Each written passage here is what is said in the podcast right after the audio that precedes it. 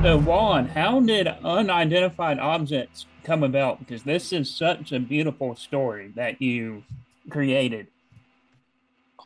AJ, thank you so much. Um, I'd say I've said this uh, before, and, and I feel like it's one of those films that it almost needed to exist and just find find me and my writing partner as mediums and my and then the entire crew and, and cast it all it all happened really quickly relatively fast and it was very much something that came from a place of uh, the script and the inception of the story came right when covid began where i found myself without a job in new york city with a lot of uh, depth and and a lot of things and and then kind of like being in that position allowed time for me to reflect really and and talk and we had a rolodex of ideas and, and little by little my my writing partner and i we had an idea already that existed but we hadn't fleshed out fully about a little person and seeing the, the world through a little person and what that means and what that represents. And that was just something a character thing and like notes that we had that were just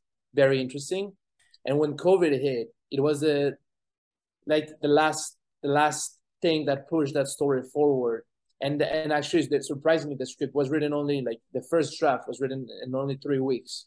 Oh wow and then and then obviously there was some rewrites after that but the inception the story that you see the the heart of it was already there and and then we when we were finished we finished that draft we started casting and and once we brought matthew which is our lead actor who plays peter on board he kind of everything kind of like he he he became a great collaborator, and then we brought Winona, and and you know, it, it, I, I'd say it's like a miracle after a miracle for it to get to where it is right now.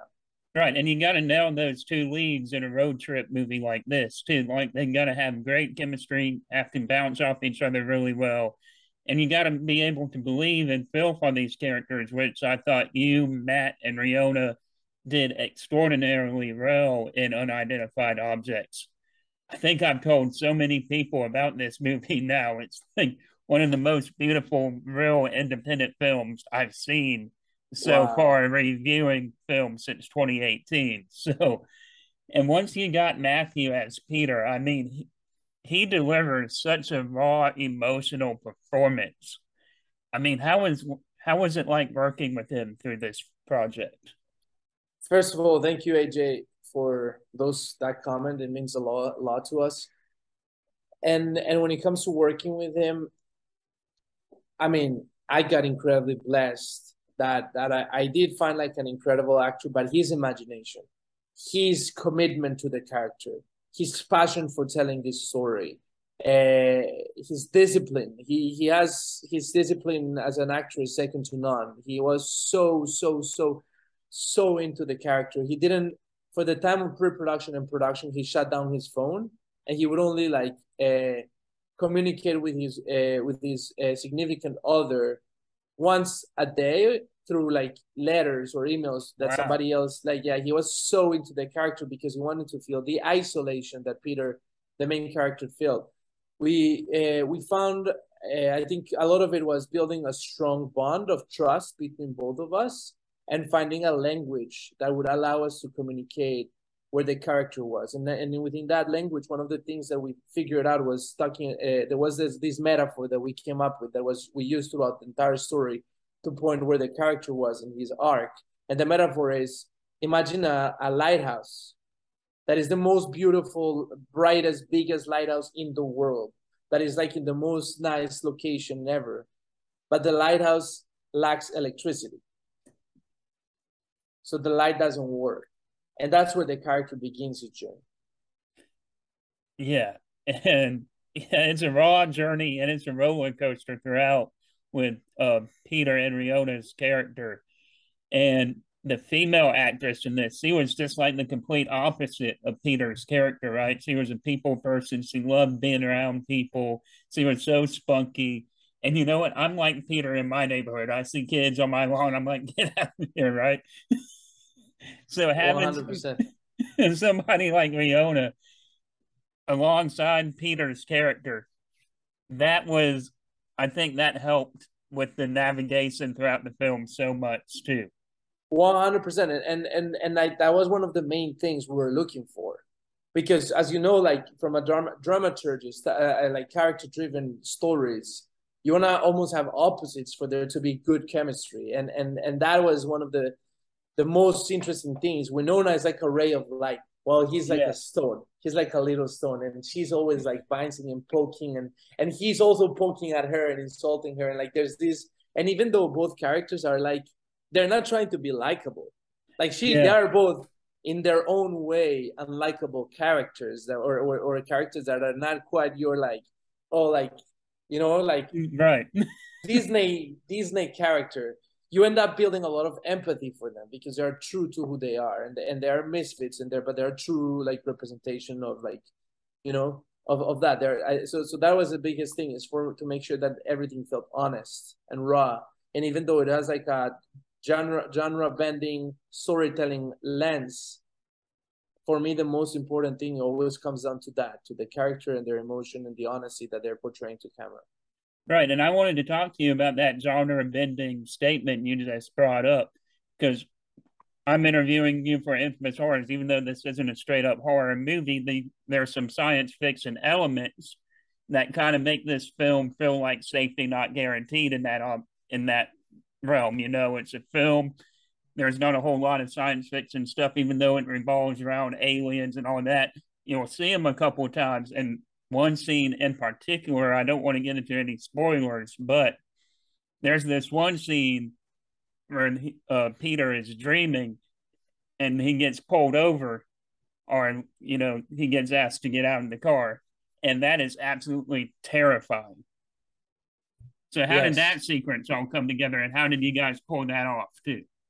So, I think it come like that. That specific scene you're talking about for me is a horror scene. Yeah, for me, yeah, that's what I'm talking about. Yeah, in some 100 percent, and that kind of like that, like the language of this movie for those who haven't seen it is we're diving into like a, a almost like a documentary world of this character's perspective on the world but since both characters in some ways live in this dreamlike state, they're so inside their own heads. We're documenting or we're seeing their world through their through that that like shifted so like like perspective. So it is almost like cinema has this plasticity to it that you can shape and form, and that happens in good horror movies. They do that very well, where where you break like you you still are in the suspension of disbelief but you can still go to this character's psyche and his perspective of the world and through that you can go deeper into what they're thinking or who they are and and so that was something that I, I love that in cinema i love when stories do that and they do it in a in a believable honest way so i didn't want to break the the human language of the story because at the end of the day it's a character piece but i didn't want to be able to explore the way the characters were feeling and their grief and their and their fears and all of that in unique ways. So that's how kind of that scene came. I think I think I gotta give a lot of credit to my my writing partner, which is the main writer of Unidentified Objects. But is my writing partner. We've been writing together for seven years. His name is Leland Frankel. And, and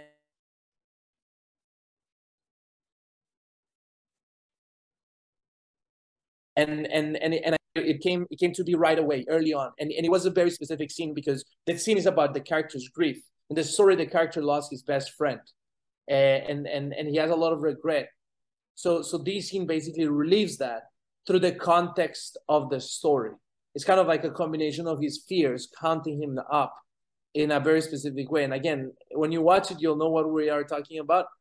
Uh, that that scene also when it came to the preparation uh, of of executing that. I think it was also very trying to understand the vulnerability, the humanity, the the reason right. why that scene mattered, and and why it was so important. And and Matthew and I, uh, in in fact, there's uh, just for the audience, there's a, a nudity in that scene, and and and that was that came from the actor. He said like I feel I have to be, I have to be naked, and and then we're talking about a little person who's being naked on screen as a, and as a statement of how he feels in the world.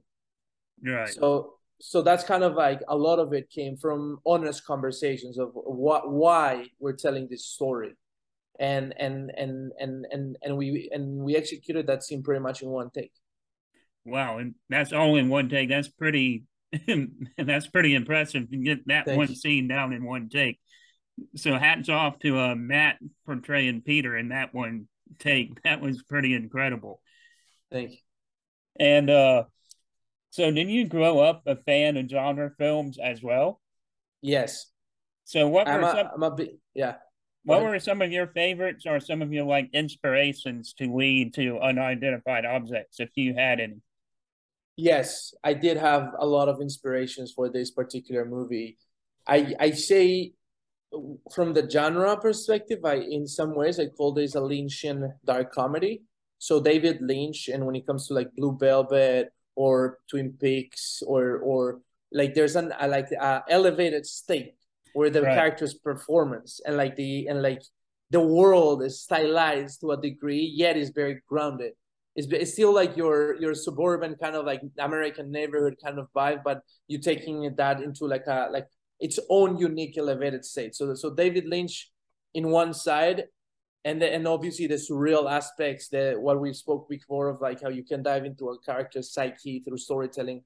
That I'm very much inspired on David Lynch. Even obviously, obviously I don't think this goes as deep as David Lynch movies can go Right. but you can see some elements from that, right? I think a little bit of the Coen brothers, again, like the Coen brothers, I wouldn't say are genre quite, but there, there are movies like Fargo or movies like uh, The Big Lebowski that carry like certain like psych psyche, right? The Big right. Lebowski Yeah, they like do, they border the line very close with their films. one hundred percent, and they and they and some of their films you could say they're genre, even though or Right. or the or, Like or Blood the Simple is one. Blood, absolutely, one hundred percent. So, so that's two, and and then it went from a road trip standpoint to movies that I love. Amongst one of my first two of my favorite movies ever, which is like Little Miss Sunshine, of, of course, and Y tu mamá también by Alfonso Cuarón. Both movies, uh, again, they're, they're Y tu mamá también was very much in, like the, the style of filming of unidentified objects is Y tu mamá también very like handheld camera the entire time, like like you shooting like that like uh, like almost like again very subjective perspective. But what i did different in some ways is is taking it to that dream like escape. So adding uh, the anamorphic lenses adding like that little like like manipulating a few colors in the color palette so that it feels that we're like maybe in a slightly different world um and obviously the the genre aspect of of science fiction that is on the backdrop because a movie is about these two misfit characters hitting the road because they're supposedly going to an alien abduction. So that alien abduction, it really comes to like, I mean, like I'm a big fan of Steven Spielberg, E.T., Encounters of the Third Kind. Uh, uh, I mean, like there's many, uh, but, but from a standpoint, like the alien kind of like like uh, uh, theme, the way Right. it can be explored in a story of like being an outsider, of being like somebody who doesn't belong, of being a, somebody who doesn't have a place, of being somebody who's alone and how that is related to us being like a speck floating through the universe. So so it comes also like from love or science fiction, Isaac Asimov, 2001 Space Odyssey, like like uh, novels and like the movie. A lot of a lot of that ambiguity. Uh, so so I I'm, I'm I love science fiction as a just as a fan of science fiction. So yeah, I, so I think I poured all of these inspirations into this movie with Right. with, with that with at the end of the day i'm an immigrant i'm from colombia i i'm a i love the united states i'm a first generation american as well so so it's kind of like there's a little bit of that aspect of being an outsider and living living through these liminal spaces where you don't belong here or there and as you can see in the movie the characters are crossing a border right so so it's kind of Right. like it's kind of all of these little things coming together And so, what are you looking forward to the most of this playing at Fantastic Fest this weekend? I mean, that has to be exciting, right? I'm so excited. I've heard so much about Fantastic Fest. I've never been. I can't believe they love their movie. Like that that means the world because I know Fantastic Fest audiences are amongst the best audiences in the world. Uh, and I know this festival has is very well known for the energy and the passion and the enthusiasm of it, all the fans coming to watch movies. I'm a little bit scared because, as you say, it's not quite a horror movie. Right. So it is, it is, it is, it has what I appreciate, and I hope people appreciate and, and take away it is the authenticity in which we're trying to bring to the table and how we're trying to take a risk of storytelling in some ways. We're also playing, by the way, we're playing Sitges in Barcelona, which is an also big genre Oh, wow, festival in Europe, and we're gonna be in the new voices uh, cat- category. So, so anyway, I, I think what, what I hope and look forward to Austin. It's it's just I hope people love it. I really hope people can connect to the characters and and and can also appreciate the subtle and sometimes not so subtle sci-fi elements and and genre bending elements throughout the story. Well, Juan, thank you so much for joining me today. It's been really fun, and congratulations on unidentified objects. Uh, AJ, I, it's a pleasure, and thank you for having it. And thank you for watching the movie, for your love and support, and and again, wish you the absolute best with this podcast as well, and, and hopefully we can we can stay in touch. And if you're in Fantastic Fest, let let me know. Absolutely. Have a good week. You too. Thank you, AJ.